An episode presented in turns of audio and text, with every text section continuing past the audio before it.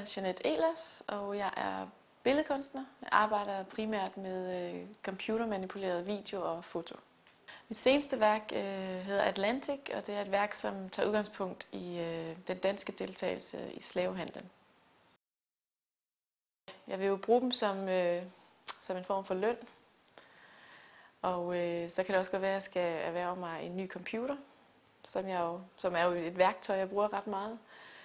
Øh, og i forhold til øh, mit arbejde, der er der også en del research, som foregår i udlandet, så det kan også godt være, at jeg skulle på en lille rejse.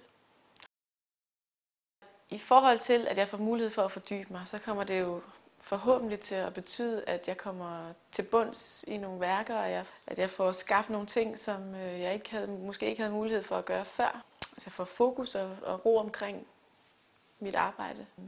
Så jeg håber, at det betyder, at jeg får lavet en masse værker.